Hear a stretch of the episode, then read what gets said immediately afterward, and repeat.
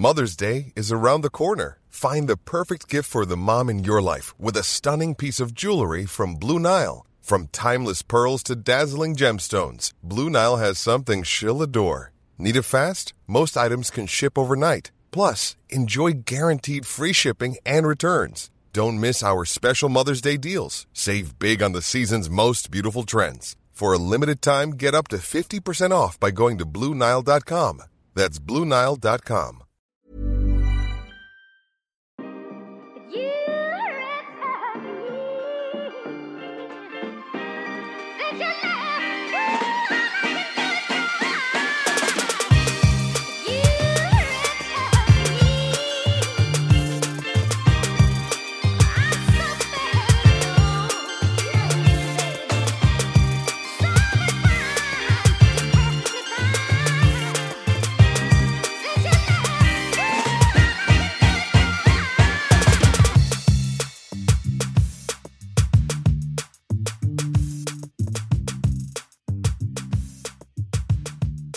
Hej hörni, ni lyssnar på Okrystat med Asabia och Opokua, Britton. Och vi har med oss Ulrika Casselbrant igen den här veckan.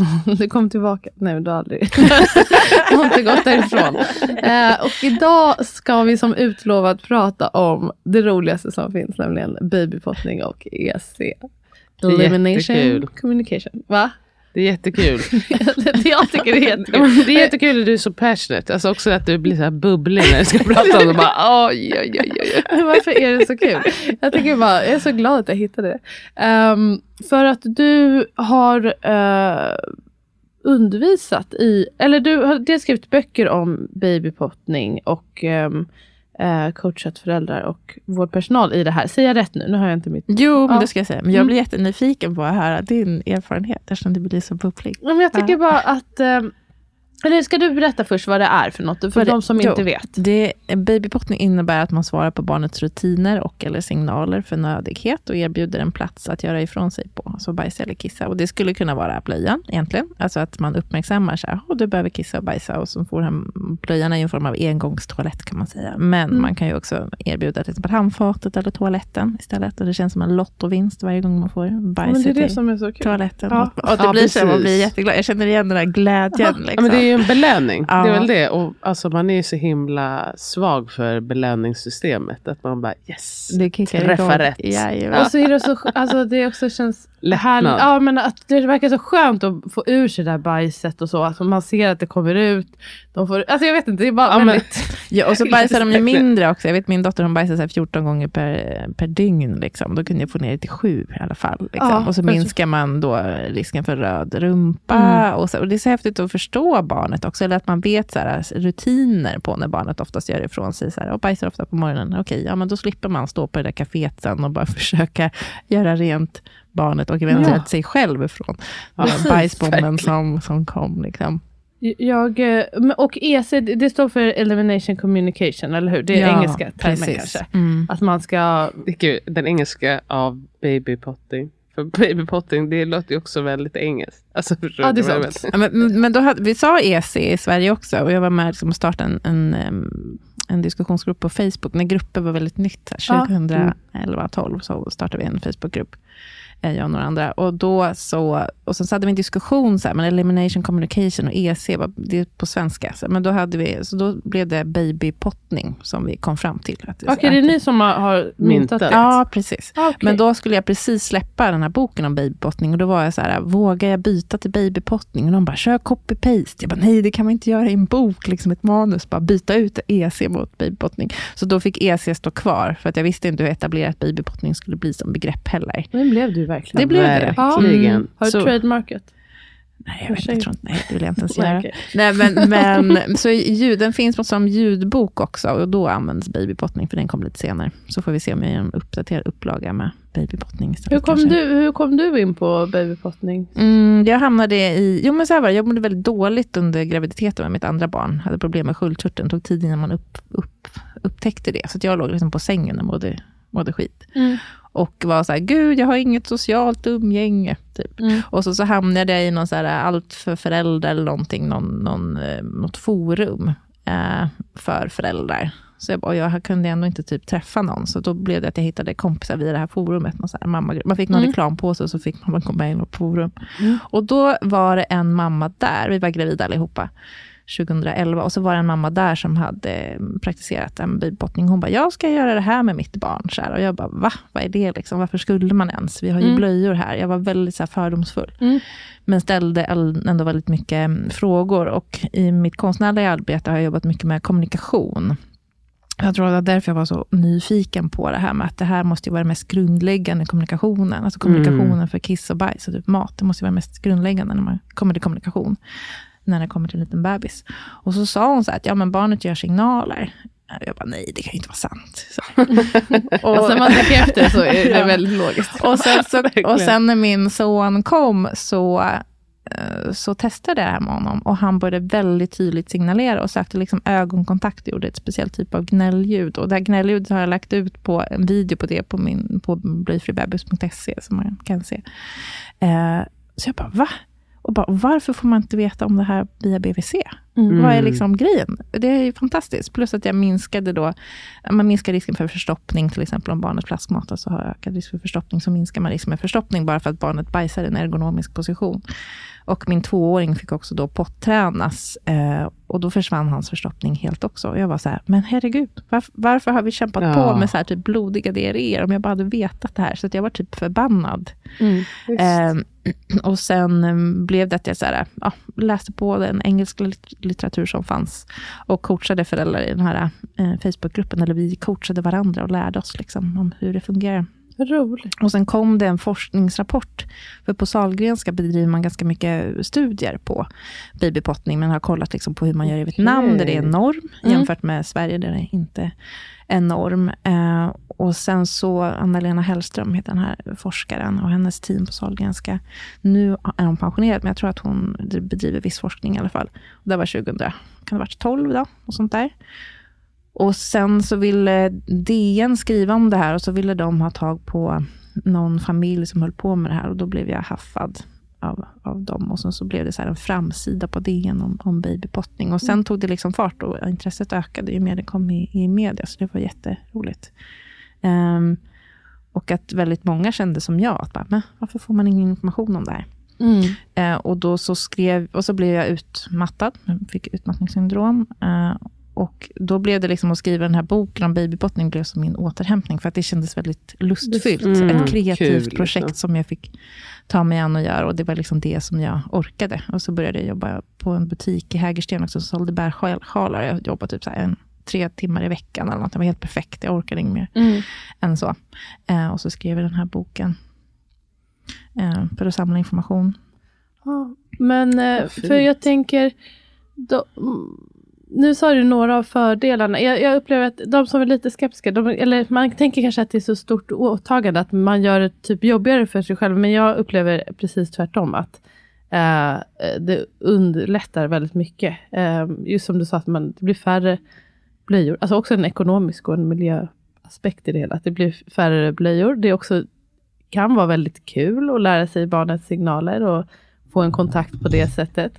Och jag tycker också att det har hjälpt med alltså att bli helt blöjfri sen. Att det är det, eller jag vet inte hur det hade blivit annars, men jag upplever att det har hjälpt att göra det här tidigt. Och sen så att man inte, om du vill ge några tips till någon som är intresserad men kanske tycker att det känns lite övermäktigt, eller liksom, var ska man börja? Man behöver ju inte vara så himla hardcore. Alltså det behöver ju inte vara allt eller inget, tänker jag. Nej, jag tänker att man ofta kan lägga det på den nivå som passar familjen, och det kan vara olika också. Alltså att den ena partnern kanske gör på ett sätt, den andra partnern gör på ett annat sätt. Alltså föräldrarna. Det måste man bara acceptera. Det får man acceptera. Jajamän, och det är träning för dig själv. Sen kan det vara så att barnet går in och styr också. Alltså, jag tänker minsann inte bajsa i blöja. Och då behöver ju hela familjen se till det liksom. För annars blir barnet förstoppat om det börjar hålla sig liksom. Så det kan vara lite så att barnet är med och bestämmer också i vilken utsträckning. Men om barnet är väldigt bestämt på att jag tänker inte bajsa i blöja, då brukar det inte vara särskilt svårt att tillgodose det heller. Nej, precis. Men annars om man vill testa, jag uppmuntrar alla att testa bara för att se vad man tycker. Och hur testar man då? Jo, de flesta nyfödda barn, de kissar så fort man tar av blöjan. Så passa på då. Det blir som en betingning, bara att man tar av blöjan och att det blir liksom lite luft på könet så, eller lite kallt eller jag vet inte vad. Att så kissar barnet. Så då kan man passa på att hålla barnet över toaletten eller vasken till exempel. Och på blöjfybebbis.se så finns det lite olika bilder på hur man kan hålla barnet över vasken och toaletten. Kolla verkligen där. Det har ju varit jag har kollat där så många gånger. Ja, och ja, det är tydligt och koncist hur just det här också är så här, hur tips och tricks för att komma igång och hur man kan hålla och hur man kan göra, tänker jag. Ja, men precis. Och ofta bajsar barnet då också. Ja, men vad schysst. Då fick man ju den bajsblöjan i toan istället. Liksom. Ja. Så slapp man det. Och så i och med att barnet hamnar i en ergonomisk position så bajsar det oftast färre gånger. För att mer kommer ut. För att mer kommer ut. Mm. Precis. Och ja, men precis. Man kan ju tänka sig, särskilt med lite äldre barn. Ja, precis. Och här de blir lite större, kanske lite mer stadiga och slutat kissa på skötbordet. Då kan man fundera över så här, men när brukar de oftast kissa eller bajsa? Är det efter någon viss måltid eller så? Så kan man passa på att sätta barnet på pottan då. Eller att man testar med tygblöjor också. För då känner barnet att det blir blött när det kissar. Om man har tygblöjor som har en sån yta så att de känner av. Och då kommer barnet också börja reagera på det. Så. Så då kan folk vara så här till mig, men det blir inte det svårt när ni är ute och sådär. Ja, men ni behöver kanske inte göra det när ni är hemma om det känns för jobbigt att hålla på när ni är ute. Precis. Eller så har ni mer en portabel potta och försöker ute. Alltså, men det behöver som sagt inte vara allt eller inget. Nej, och ofta så behöver barnet göra ifrån sig, alltså kiss eller bajs, när man avbryter en aktivitet och gör en annan aktivitet. Alltså lyfter barnet ur vagnen eller ur bilbarnstolen, eller om man har burit in bärhåll eller bärsele, så blir det oftast när man tar bort barnet från kroppen. Då behöver barnet göra ifrån sig. För också, och det underlättas av att man bär barnet i bärhåll och bärsele en hel del, för då vill de i regel inte kissa när de är på ens kropp. Nej. Om de inte är typ i en utvecklingsfas eller så. Så då är perfekt att testa då. Det upplever verkligen. Alltså jag har inte varit med om svårt kanske också att bajsa liksom. I alla fall bajsa och även kissa i den positionen. Eller så är det att de inte vill. Jag bara tänkte att... Ja, men de verkar ha en sån biologisk liksom, ja, betingning. Jag vet inte vad man ska säga. Det var så roligt när jag doulade här för ett år sedan. Då låg barnet på mammas kropp och så lyfte mamma, eller så tog pappa barnet och då passade barnet på att kissa. Det var första gången. Så han bara, hon kissar nu när vi lyfter. Jag bara, precis. Ja, jag tycker också en annan fördel, det här, jag har inga belägg för att det är så, men det är väl också ganska logiskt att det kan hjälpa lite med sådär oroliga magar och dåligt humör. Alltså att man upplever att barnen blir nöjdare helt enkelt. Och ja, det men absolut. Konstigt, eftersom man har bajsat och det är skönt. Och... Gud, ja. Ja. Hjälper till att prötta liksom. Ja. Det är det här som, jag vet inte, jag kan inte, ni som vet, det är väldigt tillfredsställande helt enkelt. Jag bara tycker att, jag tycker det ska bli jättekul att göra det igen. Jag vet inte om vi pratade om det nu när vi spelade in eller inte, men också med eksemen. Mitt första barn hade så himla mycket blöjeksem och det såg hemskt ut. Kommer du ihåg det när Lalla hade? Ja, alltså, men nu när du säger det faktiskt. Det var innan jag började. Han var liksom verkligen nyfödd. Ja. Och det hjälpte ju med det också. Att man bara, det var torrt mer. Ja. Precis, och det kan finnas väldigt många orsaker till att välja babypottning. Och eksemen kan vara en grej till exempel. Mm. Och man kan ju börja med det här helt direkt. Aha. Ja. Men man kan väl också börja alltså när barnet är 4 månader? Ja, alltså, precis. Alltså, jag brukar tänka så här, babypottning 0-18 månader, potträning 18 månader uppåt. Så ända tills barnet är 18 månader egentligen. Sen kan det vara lättare att börja kanske de första 4 månaderna. För att sen är det så mycket annat i barnets utvecklingssteg som intresserar barnet, som tar bort lite fokus. Men man ska ju känna själv att man är sugen på det. Ja, precis. Det ska ju vara, för det är ändå lite att sätta sig in i kanske i början. Så man ska inte känna så här, åh gud vad jobbigt, det här vill jag inte. Och det där smittar ju också av sig, känner jag. Det ska bli en positiv för barnet. Vad skulle jag säga? Jag kommer inte ihåg. Ja, men jag började direkt. Men sen så känns det som att jag kommer inte ihåg liksom när det var. Jag gjorde aldrig liksom 100%. Men liksom ändå försökte ha lite rutin sådär. Och med min dotter, då gick det väldigt smidigt. Men min son, då var det som att plötsligt han bara, nej, det här vill jag inte hålla på med. Och du vet, sträckte på sig. Och då är det också att man bara, va? Men, och så vill han till denna dag, alltså man tar av blöjan och så går man och bara bajsar på golvet någon annanstans. Så han verkar helst inte vilja bajsa i blöjan, det gör han också. Men att det gick från att säga, ja men han ändå bajsade på handfatet eller i toan, till att vara helt ointresserad av det. Och sen så hellre vilja bara freebajsa ute på något golv någonstans. Jättedrygt. Och då bara tänker så här, bajsa i handfatet brukar man tänka så här, alltså barn som fortfarande bara ammar eller bara flaskmat, alltså sen börjar ta riktig mat, att man försöker få det i toaletten direkt. Annars, ja, precis. Ja, men alltså när det var korvar liksom. Ja. Nej, men och det är en del i att han gör sådär, en del i att bli mer självständig. Så att det är typiskt såhär vid 3 månader, vid 8 månader, vid 11 månader, vid 18 månader. Så stora utvecklingssprång generellt sett att de kommer då. Att de bara, nej men vänta, nu tänker jag inte göra det längre. Och det man kan försöka vända det då, antingen så kan man vänta ute. Eller så försöker man vända det genom att fundera på så, vad intresserar barnet just nu? Är det typ språkutvecklingen. Ja, men då kanske vi ska köra massa så här rim och ramsor och babytecken vid pottan. Eller saker att trycka på. Är det det som är kul? Eller är det att spruta vatten på någonting? Eller är det att liksom få leka med vatten samtidigt? Barn som helt precis så här har svårt att kissa på pottan. Eller om man ska försöka komma igång med att använda pottan och barnet inte vill kissa, så kan du få leka med vatten eller mjöl. Det är jättesvårt att hålla sig då. Då kissar de. Mjöl? Ja, mjöl också. Det var så svårt. Min son som jag babypottade, men så fort, och han var jätteduktig på att säga till, men så fort vi typ bakade någonting, han bara, mamma det kommer kiss. Ja, okay. Mjölet var jättesvårt. Det här måste du testa. Det ska absolut, för nu vill han inte heller sitta på pottan. Nej, det gick också bra, och nu är han bara så här, nej. Ja. Men och det också gör samma sak. Ja, men testa vattenlek. Han älskar vattenlek nu för tiden. Vattenlek. Han ska få sprayflaskan. Ja. Och sen en påse mjöl. Ja.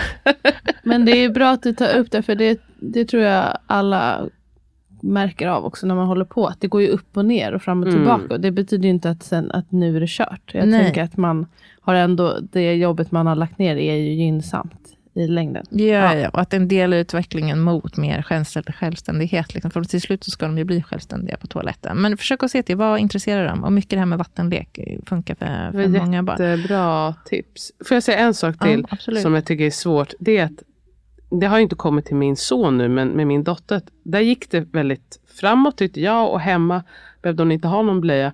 Men sen så går de på förskolan. Och då blir de, sätter de på en blöja eller liksom, de har inte samma rutiner liksom, så att det känns som att det kan liksom, att det är svårare där än det är hemma. För jag fattar ju också att de inte har samma möjlighet att ha koll på jättemånga. Det ska ju ändras. De vill ju, jag vet inte om det är bara Stockholms stad, men om det var P4 tror jag som tog upp det. Man vill minska användningen av blöjor inom förskolan, så att man ska alla småbarnsavdelningar ska börja potträna. Wow! Ja, min syster skickade informationen om det. Jag förstår att de också har jättemycket att göra och så vidare. Men längden... Ja, men precis. Och man minskar risken för till exempel smittspridning av magsjuka om barnen går på toaletten tidigare eller använder potta. Vilket borde motivera de allra flesta pedagoger, tänker jag. Plus att det är inte så kul att ta hand om en 3-årings bajs. Liksom. Nej, precis. Och så mycket är att man som förälder ändå så här kan visa på sig. Så här gör vi hemma. Och barnet, man får inte, alltså förskolepersonal får inte tvinga barnet att backa i sin utveckling, vilket det blir om de då sätter på en blöja igen. Sen kanske man kan göra så här, barnet börjar på vintern, det har fortfarande blöja ibland, kanske på när den har overall, alltså så man kanske får lite så här ge och ta där, men att då ska blöjan av när man kommer in och de ska erbjuda barnet toaletten. Precis. Absolut, så det tänker jag att de kraven ska man behöva ställa. Sen vill man ju att det ska vara smidigt med personal, men man kanske får hjälpa till också att när barnet kommer till förskolan, då går man med barnet in och går på toa med barnet. Alltså att man hjälper den utsträckning.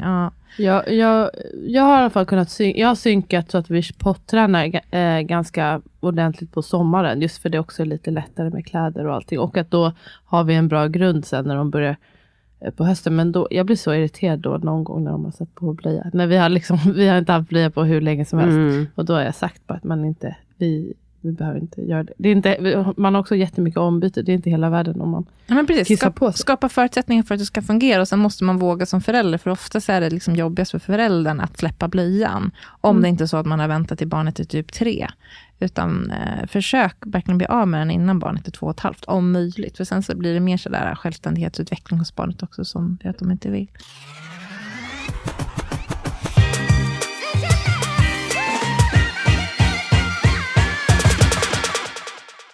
Jag skulle fråga det att jag har för mig att jag har läst att en alltså vanlig ålder för att sluta med blöjor i Sverige är omkring 3. Stämmer det? Eller är det... Ja. Ja, det stämmer. Och man har väl gjort lite forskning på det här. Vad kan det få för... Varför är det så fel? Alltså om man nu vill sluta vänta in att barnet självmant vill sluta eller vad det nu kan vara för anledning. Om man vill att barnet ska ha blöja lite längre. Kan det ha... vad kan det ha för konsekvenser? Eller är det ökar risken för förstoppning jättemycket. Och förstoppning är liksom en av de vanligaste problemen som BVC behöver bemöta hos föräldrar. För att stå upp och bajsa blir helt annorlunda än att sitta ner och bajsa i en ergonomisk position. Mm.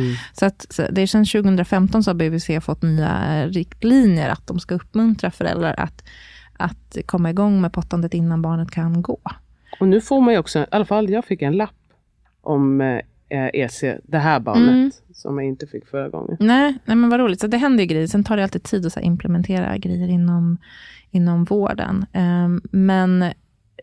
Och att det ökar risken för blöjexem. Det blir en stor ekonomisk kostnad för familjen också att använda blöja länge.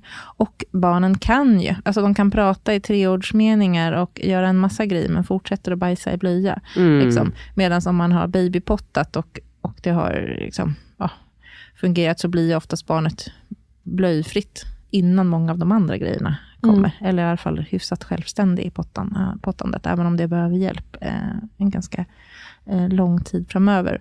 Men Oppo, du sa att ditt barn är 17 månader, var det så?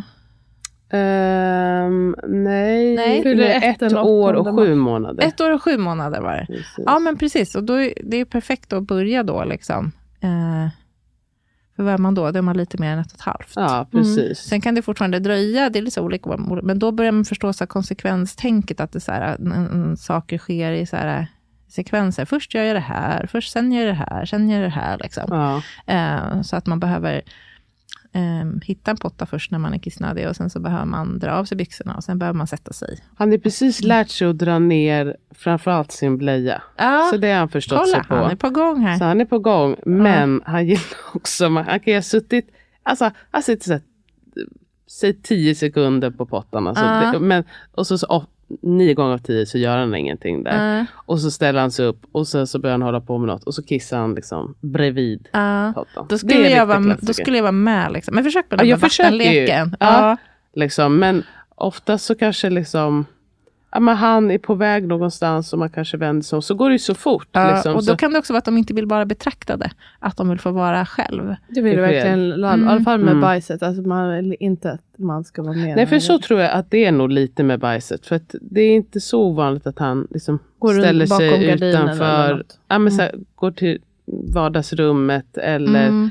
Att han också så här, kanske... Ja, men jag håller på med någonting och så ser jag det inte förrän... Liksom halva korven är ute. Och sen lite så här, bara, oj. Men då säger han också bajs.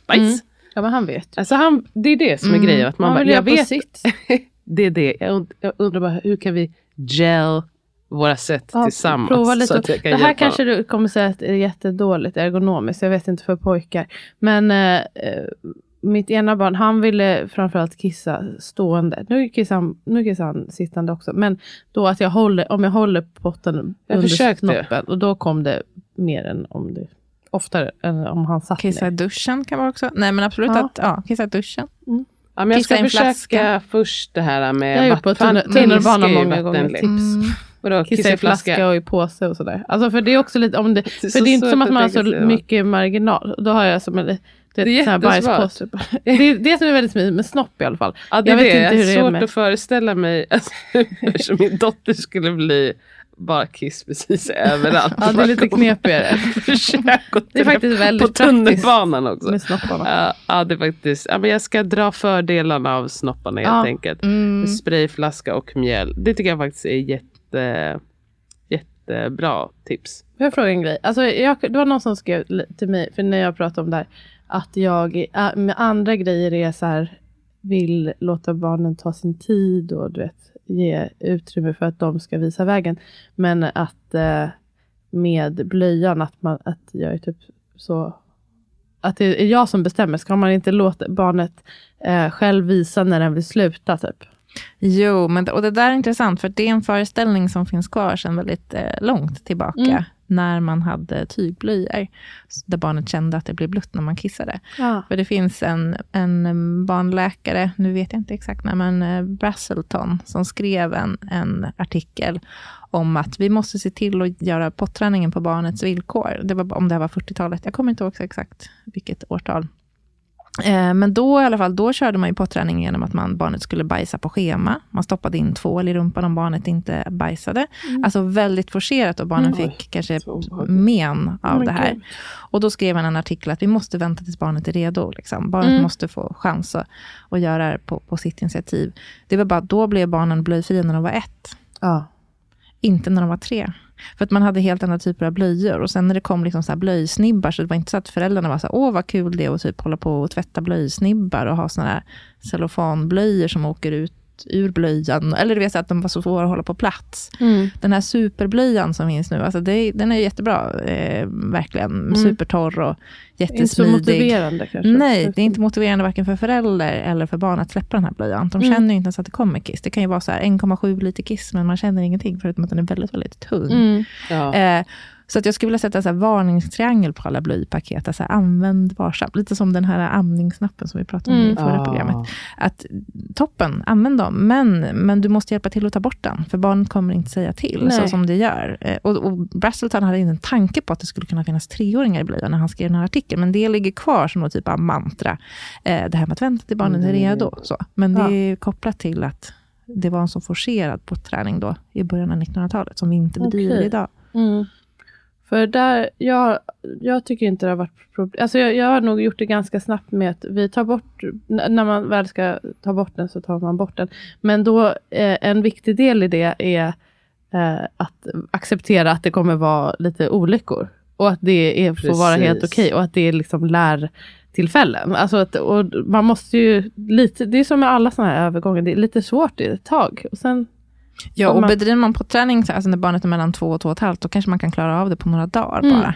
Eller en vecka eller precis, så. Och sen så se till att skapa förutsättningar när man har mycket ombyten. Och att när barnet kissar i byxan så känner det också att det blir blött. Mm. Och en del tänker sig, nej men jag väntar till sommaren. Så här, ja men då är man på semester och så har man på besök. Eller så att det är mycket som sker.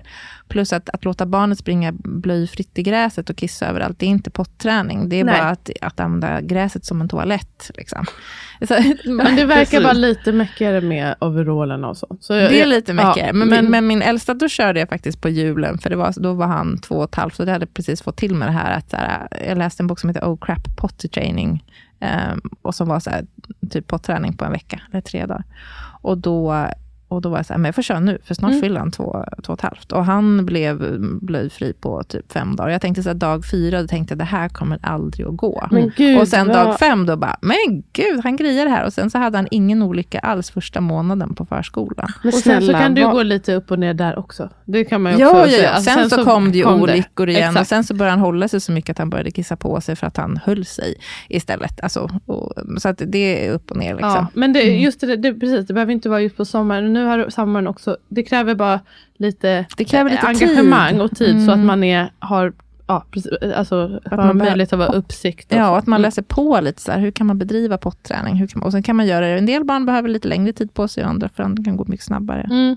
Det är också på fem dagar. Liksom. Men vad ni då så här, okej, de här 5 dagarna dedikerar jag nu till jag gjorde så potteri. I alla fall. Ja, de första 3 särskilt, då var det så här, nu är någon med barnet hela tiden och så fort han kissade så bara sätter man honom på pottan. Så. Men nu har ju du babypottat, så du har ändå ett annat försprång kanske och han är fortfarande ganska ung liksom. Ja. Ja. Så man får det tar lite längre tid och jobba med det som är issue just nu. Så här, han måste sitta still på pottan. Precis, för han har ju mycket saker på sin agenda. Ja, precis. Så ta den agendan till pottan då.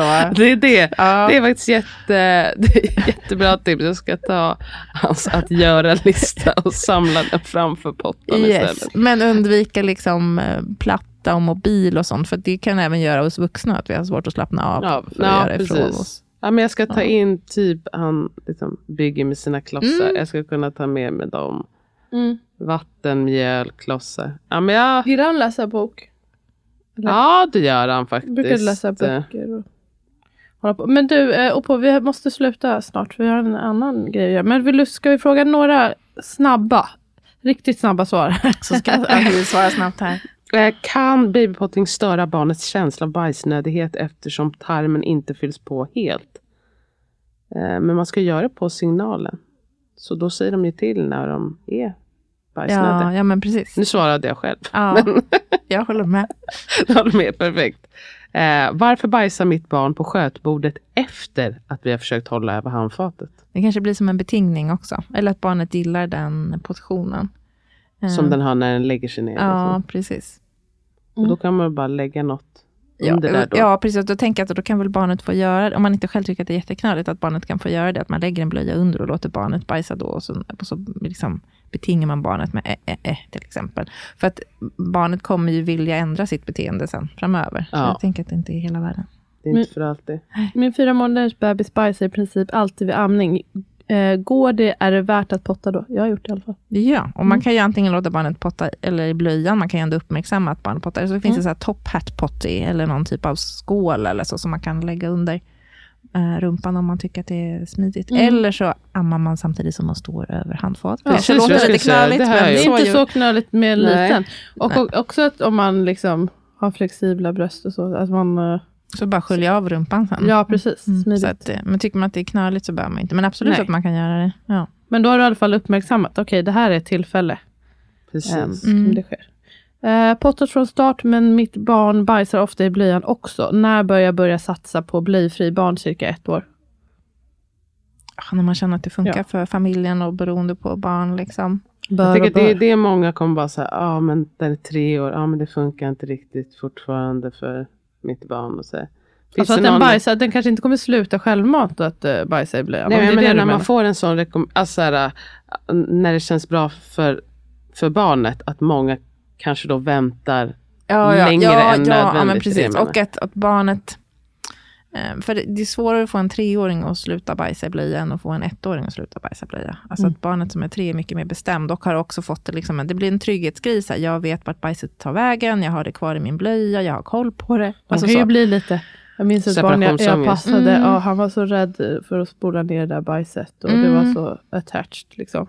Det är en del av dem själva. Så har man börjat då innan barnet börjar gå så blir det inte alls samma koppling för barnet att bajset måste vara kvar liksom. En sista fråga. Har en baby som bajsar ofta och det gör att pottning känns svårt? Halvpotta? Frågetecken. Har precis börjat göra handfatet det första vi gör på morgonen och efter sovstunder. Kan det räcka som start eller behöver man utöka för att få någon effekt? Det har vi svarat lite på. Men... Ja, man märker vad som fungerar för barnet och en själv.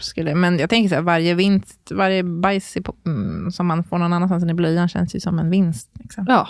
Så en del kanske köper en bajs per dag. Alltså så att det är den nivå av babypottning medan andra kör liksom all in. Så att det är vad som funkar. Jag tycker det låter som en bra början. Jag tycker också det låter så. Och så tänker jag att ibland kan jag säga det här med att man ska se barnets signaler.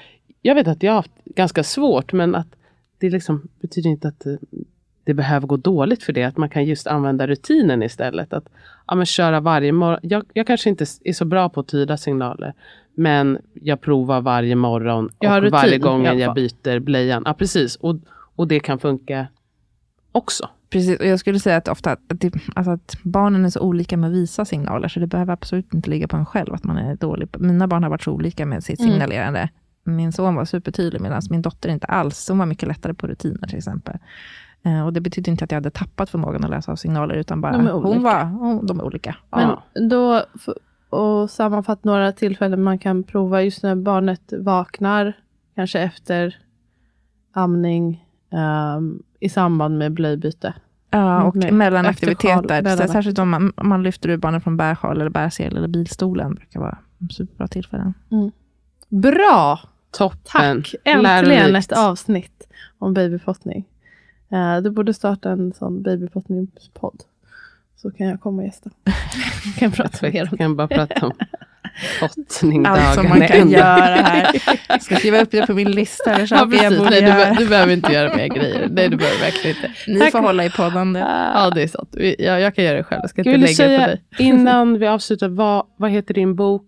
Och vad heter din hemsida? Min bok om babypottning heter Bebis på pottan. Och så finns det en separat del i den boken om potträning. Men den potträningsdelen finns också som separat bok och heter potträning. Och sen så en hemsida som heter blöjfybebbis.se. Perfekt. Otroligt. Tack så jättemycket Ulrika att du ville komma hit. Tack. Tusen tack. Tack att ni lyssnade. Hej då.